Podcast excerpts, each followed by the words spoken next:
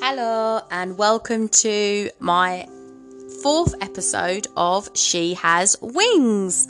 I hope you're doing well. I can't believe it's Christmas next week.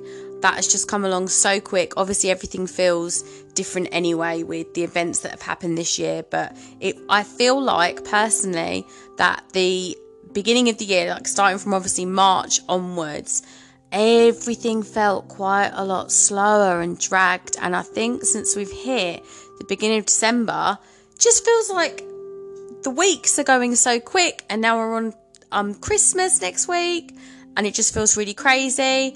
Um, last week was a very strange week for me. Um, and what I'm going to be talking about today relates to what happened to me last week. Um, so I had an issue with my phone. Um, the battery exploded in it and so it broke. Um so i was without phone for it was about five days. It felt like about a year. Um because i do so many things on my phone. I i even do my podcast on my phone but i do you know i check in with my emails i do my orders i do my work.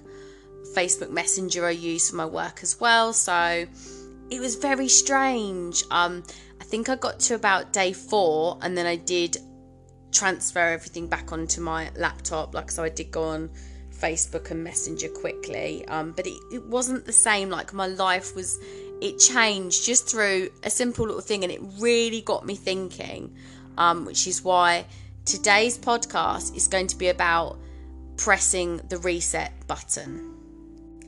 Because that's what I feel I had to do. I had to go back to the basics and it did me a lot of good actually and i do feel like i learned quite a lot. And it's strange because the lead up to everything happening to my phone i actually kept having this thought of i really want to have like a social media fast because social media does affect our brains um, but it was a bit of a issue for me because i use facebook for my work um, so i just never felt that there was a particular time that was right for me to come off because you know, I'm getting in my orders and I'm thinking, well, I can't just. Sometimes I'd take like the odd day to to not go on my groups and things, but I never really took more than that. So it kind of forced me to do what I knew I needed to do anyway. Um, and yeah, like I say, it did do me a lot of good. I think when we give ourselves the opportunity to reset, we really think about what is important to us in our lives. Like, what are our priorities? So, taking away something that I used in my everyday life and, you know, my work and everything, because what I said to myself was, is okay, I'm going to have a few days off work then. This is, you know, I felt like this was God's way of telling me, take your foot off the gas pedal and just slow it down a bit and reset. Um, so I didn't do work for a few days. Um, this is interesting. My kids said they much preferred me without my phone because, in all honesty, without the distractions and without the scrolling and, you know, checking with the orders and everything, of course, I was spending more time with my kids and I was being more intentional. Um, my brain felt a lot less cluttered. Um, I tend to do this thing of every day that I do write down everything I need to do, but I did feel so much more intentional.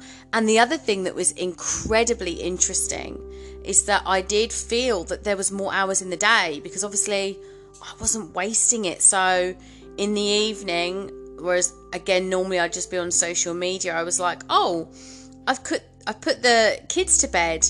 I can just have a bath and read a book. And it was just it was all these little simple things that I needed to bring back into my life and the situation forced me to do it. Um, so it was it was a very interesting time. Another thing that really helped was I felt like I was processing things easier as well. I think we've all had a year where we've had to process a heck of a lot. And I know for myself as well with the things that I'm going through that there's things that I need to process and think about and just be still.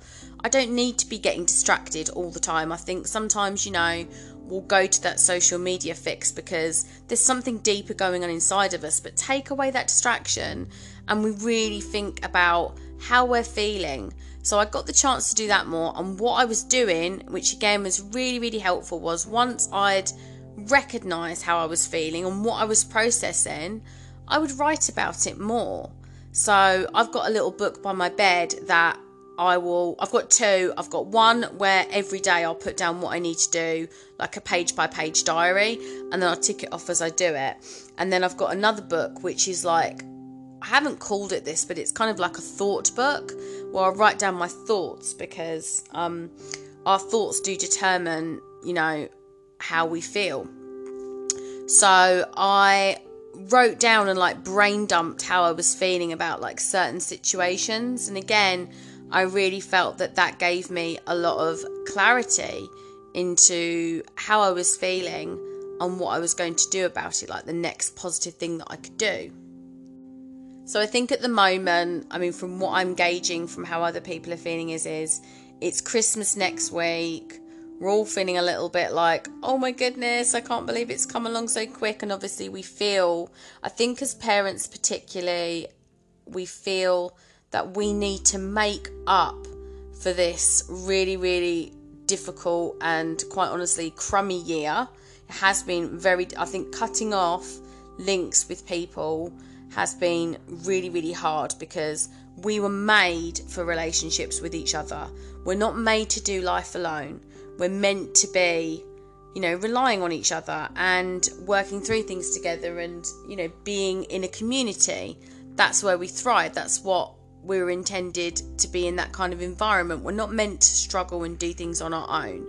So i think because we've had such a hard year and obviously we've seen it in our kids as well because i've seen it in my kids they need connections with their peers it helps them helps them grow emotionally so because it's been hard I felt, and I think so many other parents have felt as well, the pressure to make up for it. You want things to be so perfect. You want to get the perfect gift.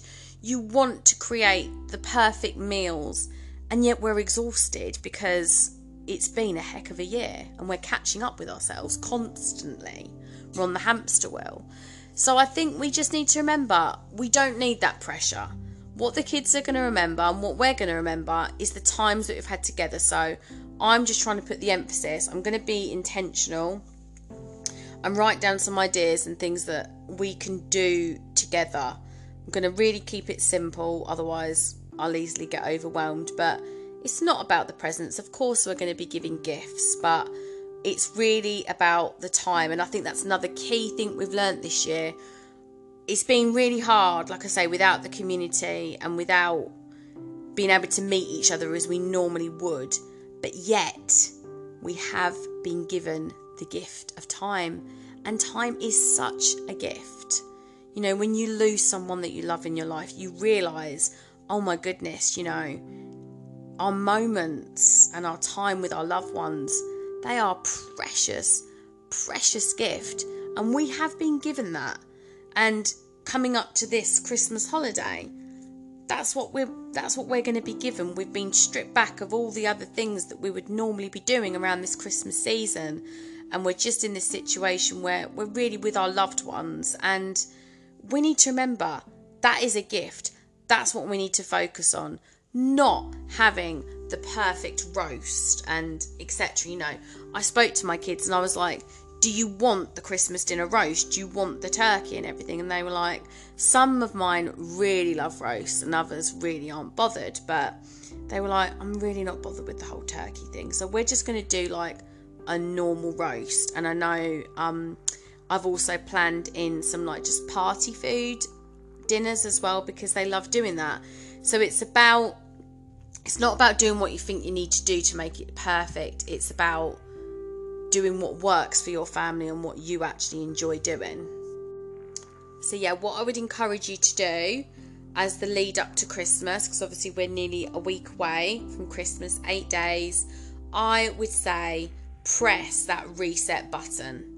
If you know it's going to trigger you to be on social media and see everyone else's perfect lead up to the Christmas and perfect this, come off it for a bit. So I'm going to have a 48 hour fast from Facebook. And it will be a bit uncomfortable and it will feel a bit weird, but it will reset you.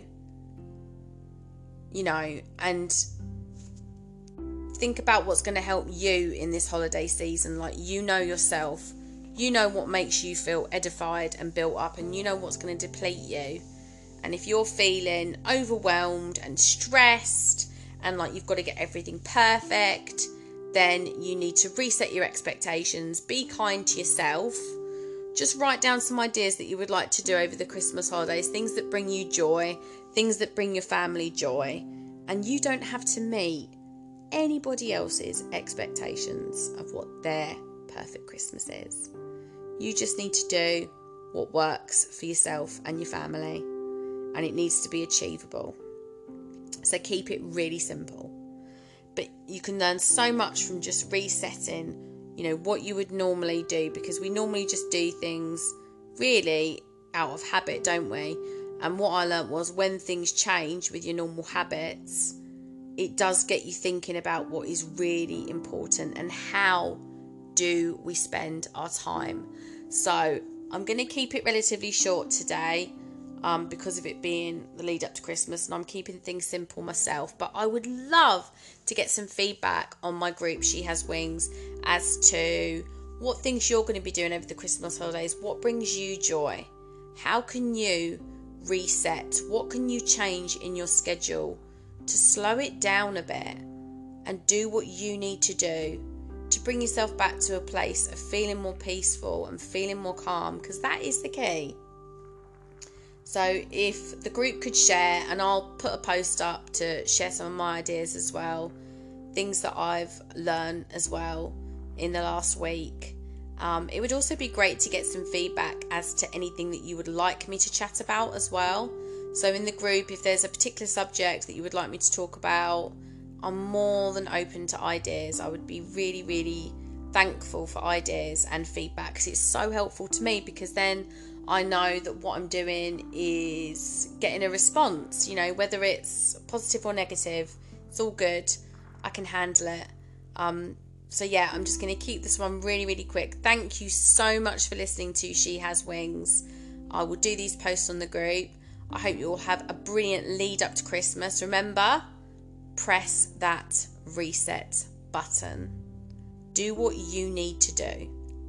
And God bless each and every one of you. Thank you for listening. Goodbye.